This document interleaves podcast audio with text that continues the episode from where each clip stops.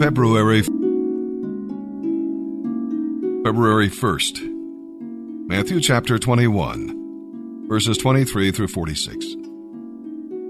When Jesus returned to the temple and began teaching, the leading priests and other leaders came up to him. They demanded, By whose authority did you drive out the merchants from the temple? Who gave you such authority? I'll tell you who gave me the authority to do these things. If you answer one question, Jesus replied. Did John's baptism come from heaven, or was it merely human? They talked it over among themselves. If we say it was from heaven, he will ask why we didn't believe him. But if we say it was merely human, we'll be mobbed, because the people think he was a prophet. So they finally replied, We don't know. And Jesus responded, Then I won't answer your question either. But what do you think about this? A man with two sons told the older boy, Son, go out and work in the vineyard today. The son answered, No, I won't go. But later he changed his mind and went anyway. Then the father told the other son, You go. And he said, Yes, sir, I will. But he didn't go. Which of the two was obeying his father? They replied, The first, of course. Then Jesus explained his meaning. I assure you, corrupt tax collectors and prostitutes will get into the kingdom of God before you do. For John the Baptist came and showed you the way to life, and you didn't believe him, while tax collectors and prostitutes did. And even when you saw this happening, you refused to turn from your sins and believe him. Now listen to this story. A certain landowner planted a vineyard, built a wall around it, dug a pit for pressing out the grape juice, and built a lookout tower. Then he leased the vineyard to tenant farmers and moved to another country. At the time of the grape harvest, he sent his servants to collect his share of the crop. But the farmers grabbed his servants beat one, killed one, and stoned another. So the landowner sent a larger group of his servants to collect for him, but the results were the same. Finally, the owner sent his son, thinking, Surely they will respect my son. But when the farmers saw his son coming, they said to one another, Here comes the heir to this estate. Come on, let's kill him and get the estate for ourselves. So they grabbed him, took him out of the vineyard, and murdered him. When the owner of the vineyard returns, Jesus asked, What do you think he will do to those farmers? The religious leaders replied, He will put the wicked men to a horrible death and lease the vineyard to others, who will give him his share of the crop after each harvest. Then Jesus asked them, Didn't you ever read this in the Scriptures? The stone rejected by the builders has now become the cornerstone. This is the Lord's doing, and it is marvelous to see. What I mean is that the kingdom of God will be taken away from you and given to a nation that will produce the proper fruit. Anyone who stumbles over that stone will be broken to pieces, and it will crush anyone on whom it falls. When the leading priests and Pharisees heard Jesus, they realized he was pointing at them, that they were the farmers in his story. They wanted to arrest him, but they were afraid to try because the crowds considered Jesus to be a prophet. This week's Bible meditation, Psalms 46:10. Be still and know that I am God. I will be exalted among the nations. I will be exalted in the earth.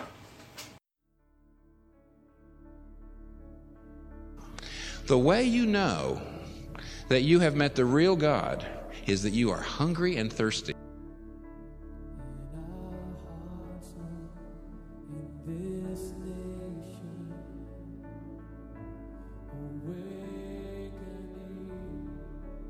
The sense of his absence, the, the, the, the dissatisfaction with his absence is an evidence that he has touched you.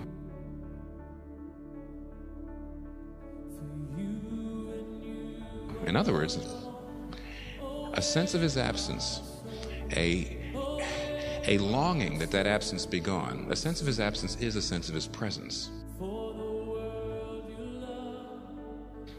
If he's not present, if he's not working in your life, you might know intellectually that he's absent, but you, you don't long for him.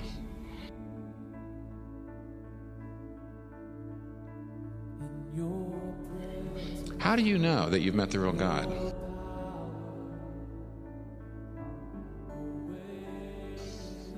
Even a talk like this, a sermon like this, is going to start to make you say, Oh, yeah, boy, I want him.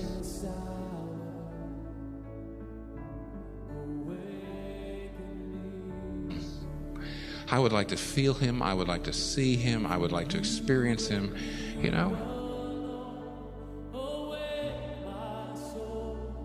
The deeper that sense of absence is, the greater his presence in your life.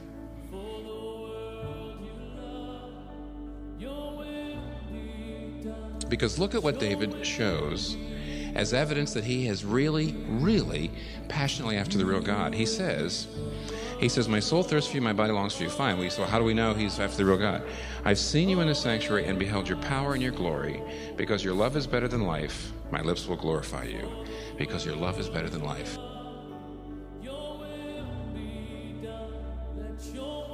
But when you find him, a change happens. To one degree or another, But when he actually experienced God, he began to realize your love is better than life. When he experienced God, he says, If I have your love, I don't need anything else in life. If I have your love, that is life.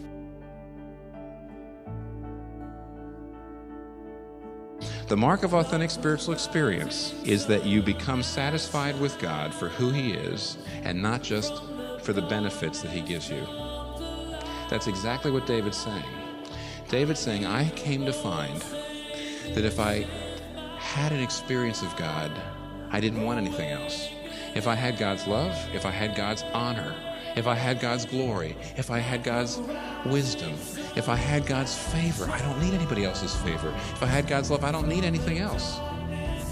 What ends up happening is he begins to experience God and rest in God for who he is not for what he can give me. Now, to one degree or another, anybody who's found God knows that. Some of you, as I'm talking about this, you say, you know, I, I know that. Why do you know that? Because God's shown that to you.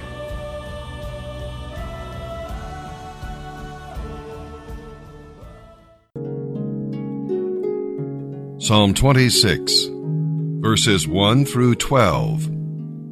Examine yourself is your life what it ought to be? Let God test your mind and heart. In your walking, standing, and sitting, are you keeping yourself clean? Sometimes God does allow the enemy to attack us just to make us take time for a personal inventory. Focus on the Lord. If you look at others, you're going to be upset. And if you look at yourself too long, you may get discouraged. So focus your attention on the Lord. Match your defects with His perfections and claim what you need from Him. Keep serving the Lord, too. The enemy wants nothing better than to upset you and get you on a detour. Continue to walk with the Lord and serve Him, come what may. Bless the Lord and don't complain. God will vindicate you in His time and in His own way. Look at others and be distressed. Look at self and be depressed. Look at Jesus and you'll be blessed. Psalm 26, verses 1 through 12, a psalm of David. Declare me innocent, O Lord, for I have acted with integrity. I have trusted in the Lord without wavering. Put me on trial, Lord, and cross examine me. Test my motives and affections, for I am constantly aware of your unfailing love, and I have lived according to your truth. I do not spend time with liars, or go along with hypocrites. I hate the gatherings of those who do evil, and I refuse to join in with the wicked. I wash my hands to declare my innocence. I come to your altar, O Lord, singing a song of thanksgiving, and telling of all your miracles. I love your sanctuary, Lord, the place where your glory shines. Don't let me suffer the fate of sinners. Don't condemn me along with murderers. Their hands are dirty with wicked schemes, and they constantly take bribes. But I am not like that.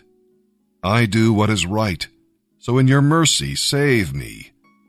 I have taken a stand, and I will publicly praise the Lord. Proverbs chapter 6, verses 16 through 19. There are six things the Lord hates. No, seven things he detests haughty eyes, a lying tongue, hands that kill the innocent, a heart that plots evil, feet that race to do wrong, a false witness who pours out lies, a person who sows discord among brothers